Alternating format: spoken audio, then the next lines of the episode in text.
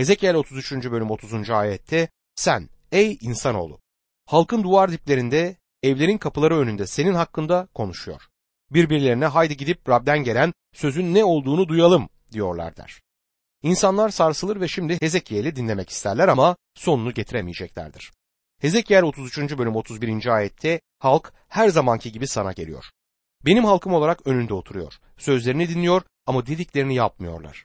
Ağızlarıyla istekli olduklarını açıklıyorlar ama yürekleri haksız kazanç peşindeler. Dışarıdan Rab'be dönüyor gibi davranırlar ama Rabbin söylediklerini işitmek istemezler. Ona itaat etmeye niyetleri yoktu. Bugün kiliseye ilginç bir vaaz dinlemeye giden ama işittikleri şeyin yaşamlarını değiştirmediği kişiler gibidirler. Yakup'un mektubu Yakup 1. bölüm 22. ayette şöyle der. Tanrı sözünü yalnız duymakla kalmayın. Sözün uygulayıcıları da olun. Yoksa kendinizi aldatmış olursunuz. İşte Tanrı sürgündeki halka böyle diyor. Sözlerimi dinliyor ama dediklerimi yapmıyorlar. Hezekiel 33. bölüm 32 ve 33. ayetlerde sen onlar için güzel sesle sevgi ezgileri okuyan, iyi çalgı çalan biri gibisin. Sözlerini dinliyor ama dediklerini yapmıyorlar.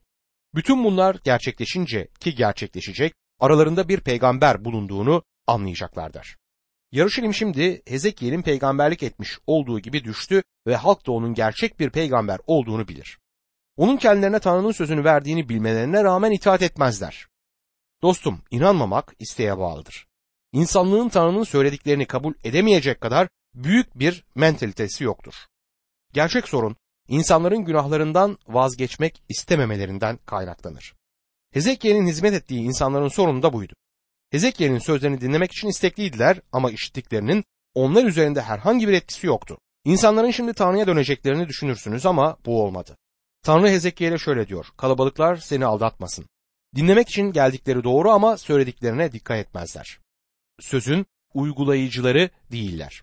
Senin sevgi, gelecek ve peygamberlikle ilgili konuşmalarını duymak isterler ama bu konuşmalar onların yaşamlarında birazcık da olsa etki yaratmıyor.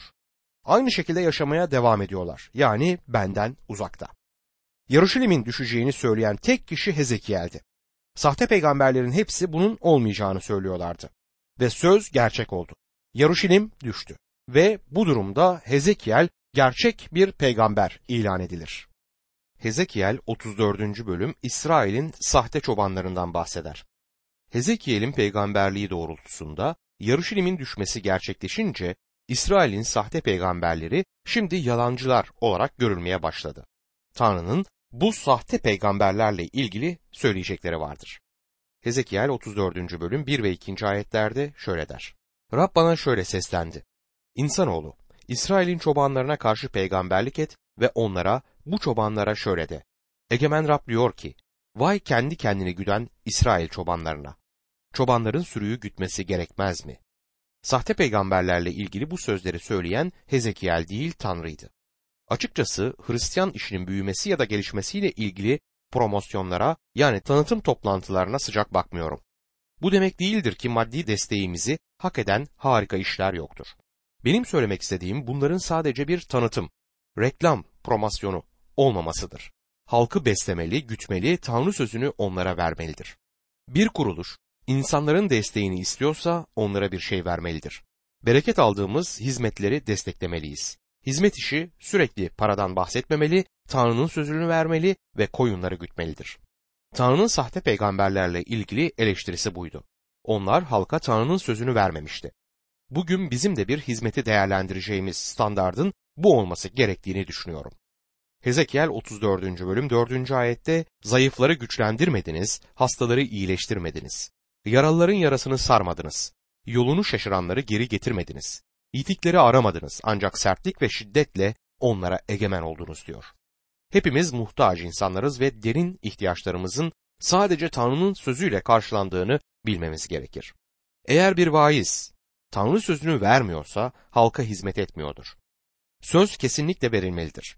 Kendisine vaiz diyenlerin toplulukta verdikleri vaazcıklarla bu işler olmaz. Hezekiel 34. bölüm 5. ayette çobanları olmadığı için dağıldılar. Yabanıl hayvanlara yem oldular diyor. İnsanlar kilisede beslenmezlerse dağılırlar. Beslenebildikleri başka bir yeri aramaya çıkacaklardır. Onları eleştirmenin anlamı yok çünkü beslenmek isterler. Tanrı'nın çocuğunun doğası böyledir. Tanrı sözünü duymak isteyecektir. Hezekiel 34. bölüm 7 ila 10. ayetler arasında bu yüzden ey çobanlar Rabbin sözünü dinleyin. Varlığım hakkı için diyor egemen Rab. Çoban olmadığından koyunlarım yağma edildi. Yabanıl hayvanlara yem oldu. Çobanlarım koyunlarımı aramadılar. Onları güdeceklerine kendi kendilerini güttüler. Onun için ey çobanlar Rabbin sözünü dinleyin. Egemen Rab şöyle diyor. Ben çobanlara karşıyım. Koyunlarımdan onları sorumlu tutacağım. Koyunlarımı gütmelerine son vereceğim. Öyle ki artık kendilerini güdemeyecekler. Koyunlarımı onların ağzından kurtaracağım. Artık onlara yem olmayacaklar. Tanrı bu sahte peygamberleri sorumlu tutmaktadır. Tanrı şöyle der. Ben onlara karşıyım ve onlara herhangi bir günahkara ya da günaha karşı olduğum kadar karşıyım. Onları sorumlu tutacağım. Tanrı'nın gerçek çobanları kimlerdir? Bakın Hezekiel 34. bölüm 11. ayetten itibaren ne diyor? Egemen Rab şöyle diyor. Ben kendim koyunlarımı arayıp soracağım. İşte burada Tanrı'nın çobanını görüyoruz. Ben iyi çobanım diyen İsa Mesih karşımıza çıkıyor burada. Hezekiel Mesih'in geleceğini söyledi. Dostum o geliyor. Çünkü yeryüzünün çobanlığıyla ilgili peygamberliklerin hepsini henüz yerine getirmedi. Şimdi geleceğe bakmaya başlayacağız. Sürgündeki İsrail'in çocukları için Tanrı'nın teselli sözleri vardır. Onu dinlemeleri gerekiyor. O çoban, iyi çoban, büyük çoban ve koyunların baş çobanıdır. O, ben kendi koyunlarımı arayıp soracağım diyor. Ve Davut 23. mezmurda 1. ayette Rab çobanımdır eksiğim olmaz demektedir. Bu bölümün tamamında bizi etkileyen şey Tanrı'nın tekrarlanan harika beyanıdır. Yapacağım diyor Tanrı. 11. ayetten 29. ayete kadar bu pek çok kez tekrarlanır. İnsanların yapmış olduklarını dinlemekten yoruluyorum bazen ama buradaki farklıdır. Tanrı yapacağım der. Bu lütuftur ve iyi çoban. Matta 11. bölüm 28. ayette ey bütün yorgunlar ve yükü ağır olanlar bana gelin ben size rahat veririm demektedir. Ve bu aynı çoban Yuhanna'da şu vaadi vermektedir.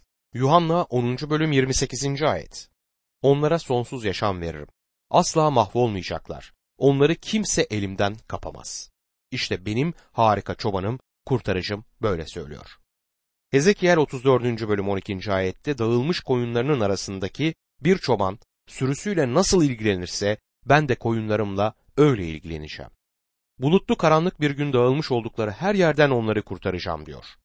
İyi çoban hemen hemen 2000 yıl önce geldi ve hala benim koyunlarım sesimi işitir demektedir.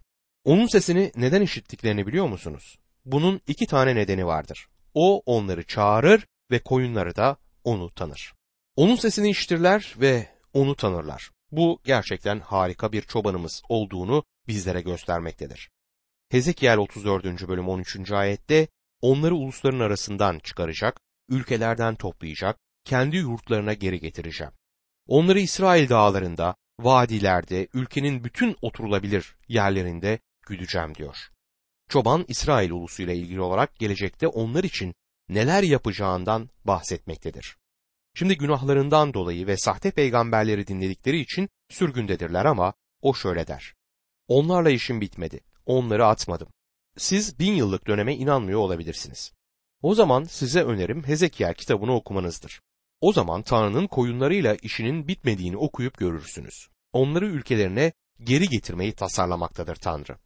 Hezekiel 34. bölüm 14 ve 15. ayetlerde onları iyi bir otlakta güdeceğim. Yaylaları İsrail'in yüksek dağları üzerinde olacak. Orada iyi bir otlakta yatacak, İsrail'in yüksek dağlarındaki verimli otlaklarda otlayacaklar. Ben kendim koyunlarımı güdeceğim, onları kendim yatıracağım. Egemen Rab böyle diyor. Onlar iyi otlakta güdülecek ve yattıklarında güven içerisinde olacaklardır. Bunun gelecekle ilgili olduğu çok açık. İsrail ülkesi bugün hiç de güven içerisinde değildir. Hezekiel 34. bölüm 16. ayette yiteni arayacak, yolunu şaşıranı geri getireceğim. Yaralının yarasını saracak, zayıfı güçlendireceğim. Ama semizlerle güçlüleri yok edeceğim. Koyunlarımı adaletle güdeceğim diyor Tanrı. Koyunlarından biri kaybolduğunda bu çoban çıkıp onu arar. İsrail ulusu içinde bunu yapacaktır ve bugün kilise içinde bunu yapmaktadır ve yapacaktır. Rabbimiz kaybolan koyun benzetmesini anlattığında o benzetmede yüz koyunu olan bir çoban vardı ve koyunlarından yalnızca biri kaybolmuştu. Peki çoban ne yaptı? O koyunu unuttu mu? Küçük bir koyun kaçıp gitmek isterse ne yapalım? Zaten geride 99 tane iyi koyun var mı dedi bize. Hayır, bu çoban şöyle dedi. 100 koyunla yola çıktım ve 100 koyunla döneceğim. Dostum ben akıllı bir koyun olduğum için cennette olmayacağım. Koyunların hepsi akılsızdır. Orada olacağım çünkü harika bir çobanım var ve benim bu çobanım defalarca bu konuyla ilgili merak etme ben yapacağım der. Hezekiel 34. bölüm 20. ayette bu nedenle egemen Rab onlara şöyle diyor. Semiz koyunla cılız koyun arasında ben kendim yargıçlık yapacağım. Ayırma işini Tanrı yapacaktır. Matta 13. bölümde Rab İsa delceler benzetmesini verdi. Tarlasına iyi tohumu eken bir adamdan bahsetti bu benzetmede ama bir düşman gelip iyi tohumun arasına deliceler ekti. Adamın hizmetçileri deliceleri çıkaralım dedi ama adam kalsın buğdayla deliceler beraber büyüsün. Ayırma işini ben yapacağım dedi. Ayırma işinin Rabbin işi olmasından ben çok memnunum. Bu onun işidir. Bir bana gelip şu şu şu kişiler imanlı mı diye sorarsa bilmediğimi söylemek durumundayım. Bu benim işim değil. Bu Rabbin işidir. Kendisinin olanları o bilir. Hezekiel 34. bölüm 21 ve 22. ayetlerde madem bütün cılız koyunları kovup dağıtıncaya dek böğrünüzle vuruyor, omzunuzla itiyor, boynuzlarınızla kakıyorsunuz, ben de koyunlarımı kurtaracağım. Artık çapulmalı olmayacaklar. Koyunla koyun arasında ben yargıçlık yapacağım diyor Tanrı. Yeryüzünün İsrail'in sonsuz evi olacağına, Davut'un da sonsuzluklar boyunca yeryüzünde önderlik yapacağına inanıyorum. Rab İsa'nın vekili olacaktır. Kilisenin yeni Yarışilim'inde Rab ile olacağına inanıyorum. Rab İsa kiliseyi yani inanlar topluluğunu götürmek için tekrar geleceğini Yuhanna 14. bölüm 3. ayette bakın ne şekilde söyledi. Gider ve size yer hazırlarsam siz de benim bulunduğum yerde olasınız diye yine gelip sizi yanıma alacağım. Ve sonsuzluklar boyunca o yeryüzüne geldikçe biz de ziyaret için geleceğiz. Evet sonsuzluklar boyunca İsa Mesihli olacağız. İsa Mesih yeryüzüne tekrar gelecek. O yüzden yeryüzüne yaptığımız yatırımlara dikkat edelim. Bunlara çok ihtiyacımız olmayacak. Ancak gökte hazineler biriktirmeye dikkat etmeliyiz. Ben Rab böyle diyorum diyor ayette dostum. O İsrail ulusuyla işinin bitmediğini söyler ve altına imzasını atar. Hezekiel 34. bölüm 25. ayette onlarla bir barış antlaşması yapacağım. Ülkedeki yırtıcı hayvanları yok edeceğim. Çölde güvenlik içinde yaşayacak, ormanlarda uyuyacaklar diyor. Ülke ile İsrail halkının kutsal yazılarda birlikte yer alması oldukça ilginçtir. Ülkede bereket olacak ifadesi onların Tanrı ile doğru bir ilişki içerisinde olacaklarını belirtmektedir. Hezekiel 34. bölüm 28. ayette artık ulusların çapulmalı yabanıl hayvanların yemi olmayacaklar, güvenlik içinde yaşayacaklar, kimse onları korkutmayacaklar. İsrail'in artık ulusların çapulmalı olmayacakları gün gelecektir. Bugün hala öyleler ama Tanrı yapacağım der ve o böyle söylediği zaman söylediğini sevgili dostum yapacaktır. Hezekiel 35 ve 36. bölümler İsrail'in gelecekteki yapılandırılmasıyla ilgili bölümlerdir. Halkın barış içindeki ülkeye kavuşmalarından önce olması gereken iki şey vardır. Edom yargılanmalı ve İsrail'in geçmişteki günahları yargılanmalı ve bağışlanmalıdır. Burada öngörülen yargı Edom üzerinde gerçekleşti ama İsrail'in düşmanlarının yargılanması da öngörülmektedir ki bu da gerçekleşecektir. Şimdi biz ilk önce Edom'un yargılanmasına bakalım. 35. bölüm Seyir Dağı'nın ya da Edom'un yargılanması ve ortadan kaldırılması ile ilgilidir. Bunun İsrail'in ülkesine kavuşabilmesinden önce olması gerekir. Hezekiel 35. bölüm 1 ila 4. ayetler arasında şöyle yazar. Rab bana şöyle seslendi. İnsanoğlu yüzünü Seyir Dağı'na çevir. Ona karşı peygamberlik et. Ona de ki egemen Rab şöyle diyor. Ey Seyir Dağı sana karşıyım. Elimi sana karşı uzatacak, seni viran edip kimsesiz bırakacağım. Kentlerini yerle bir edeceğim. Kimsesiz kalacaksın. O zaman benim Rab olduğumu anlayacaksın. Bu ayetler Edom'a gönderme yapmaktadır ve Edom'da da Petro olarak bilinen bir kent vardı. Bu kent hala oradadır ama o yerden daha ıssız başka bir yerde yoktur. Hezekiel 35. bölüm 5. ayetti. Madem İsraillere hep kim besledin, yıkıma uğradıklarında cezalandırılmalarının zamanı doruğa ulaştığında onları kılıca teslim ettin diyor. Tanrı Edom'un yargılanmasının nedenini burada söylemektedir. Edom Yakup'un kardeşi Esav'ın soyundan gelenlerden oluşmaktadır. Esav Yakup'un düşmanıydı ve Edom halkı İsrail halkına herhalde diğer düşmanlarından çok daha acı verdi. Edom bugün Tanrı'nın dünyadaki düşmanlarını temsil eder. Bu düşman son günlerde Mesih karşıtının kontrolü altında Tanrı'ya karşı gelecektir. Hezekiel 35. bölüm 9. ayette seni sonsuza dek viran edeceğim. Kentlerinde kimse oturmayacak. O zaman benim Rab olduğumu anlayacaksın der. Hezekiel Edom'un yargılanmasından daha önce Hezekiel 25. bölüm 12, 13 ve 14. ayetlerde bu konudan bahsetmişti. Burada bundan tekrar niye bahseder? Bunu Tanrı'nın İsrail ulusu için bir planı olduğunu göstermek için yaptığını düşünüyorum. Onlar bir bereket yeri olan ülkelerine kavuşacaklardır. Ancak düşman yine olacak ve bu nedenle Tanrı düşmanı yargılayacaktır. Halk ülkeye geri dönecek, bereket ve huzur içinde Tanrı'ya tapınacaktır. Onların önünde ne kadar büyük bir gelecek olduğuna dikkatinizi çekmek istiyorum. Hezekiel 36. bölümde İsrail'in geçmişteki günahları yargılanır ve bağışlanır. 36. bölüm İsrail'in ülkesine kavuşmasından önce geçmişteki günahlarının yargılanması ve bağışlanması gerektiğini anlatmaktadır. Hezekiel 36. bölüm 5. ayette Egemen Rab şöyle diyor. Yürekleri sevinç dolu, aşağılayarak otlaklarınızı yağmalamak için ülkeme sahip çıkan öteki uluslara, özellikle Edom'a karşı büyük bir kıskançlıkla konuştum. Tanrı kötülerin yeryüzünü miras almamasında kararlıdır. Bunu açıkça belli eder. Matta 5. bölüm 5. ayette ne mutlu yumuşak huylu olanlara çünkü onlar yeryüzünü miras alacaklar der. Yumuşak huylu olanlar bugün yeryüzünü miras almaz. Aslında yeryüzüne sahip olanlar kötülerdir ve zenginleşenler de onlar. Bu bölüm İsrail ülkesinin yeniden yargılanacağı gerçeğiyle ilgili peygamberliği içermektedir. Yapmamız gereken tek şey o ülkenin içinden geçmektir. Bu peygamberliğin daha yerine gelmediğini göreceksiniz. Çok sayıda insan bu peygamberliğin yerine geldiğini düşünür ama Tanrı onları ülkeye geri getirdiğinde ülkeye bereket yağacaktır. Dostum bugün bereketi görmüyoruz. Tam tersini burada görüyoruz.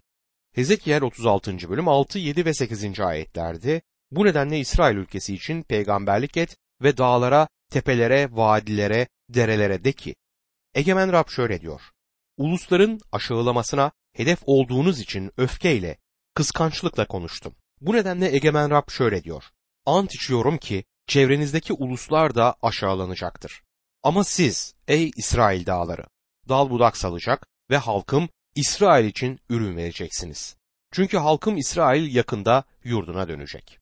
Halkım İsrail yakında yurduna dönecek. Yakında sözcüğü Tanrı için bizden farklı bir anlam taşır. Zaten bir gün onun için bin yıl, bin yılda bir gün olabilir. Hezekiel 36. bölüm 16, 17 ve 18. ayetlerde Rab bana şöyle seslendi. İnsanoğlu, İsrail halkı kendi ülkesinde yaşarken tutumu ve davranışlarıyla ülkeyi kirletti. Onların davranışı benim gözümde adet gören bir kadının kirliliği gibiydi. Bu yüzden öfkemi üzerlerine boşalttım. Çünkü ülkede kan döktüler, putlarıyla onu kirlettiler der. Burada tekrar ülkeyle halkın birbirine ait olduğunu vurgulamak istiyorum. Musa'nın yasası yalnızca halka değil, ülkeye de verilmişti. Hezekiel 36. bölüm 19. ayette onları uluslara dağıttım, ülkelere yayıldılar. Onları tutumlarına ve davranışlarına göre yargıladım der Tanrı. Tanrı onları uluslara dağıttım diyor ama onu şimdi dinleyin. Hezekiel 36. bölüm 21, 22 ve 23. ayetler. İsrail halkının gittiği uluslar arasında kirlettiği kutsal adımın onuru için kaygılandım. Bu nedenle İsrail halkına de ki, Egemen Rab şöyle diyor. Ey İsrail halkı! Sizin hatırınız için değil, gittiğiniz uluslar arasında kirlettiğiniz kutsal adımın hatırı için bunları yapacağım. Uluslar arasında kirlenen, onlar arasında kirlettiğiniz büyük adımın kutsallığını göstereceğim. Onların gözü önünde kutsallığımı sizin aracılığınızda kanıtladığımda uluslar benim Rab olduğumu anlayacaklar. Egemen Rab böyle diyor. Gördüğünüz gibi Tanrı yeryüzünde adını savunacaktır. Bugün yeryüzünde kilise ve kilisedeki insanlarla alay eden pek çok insan var.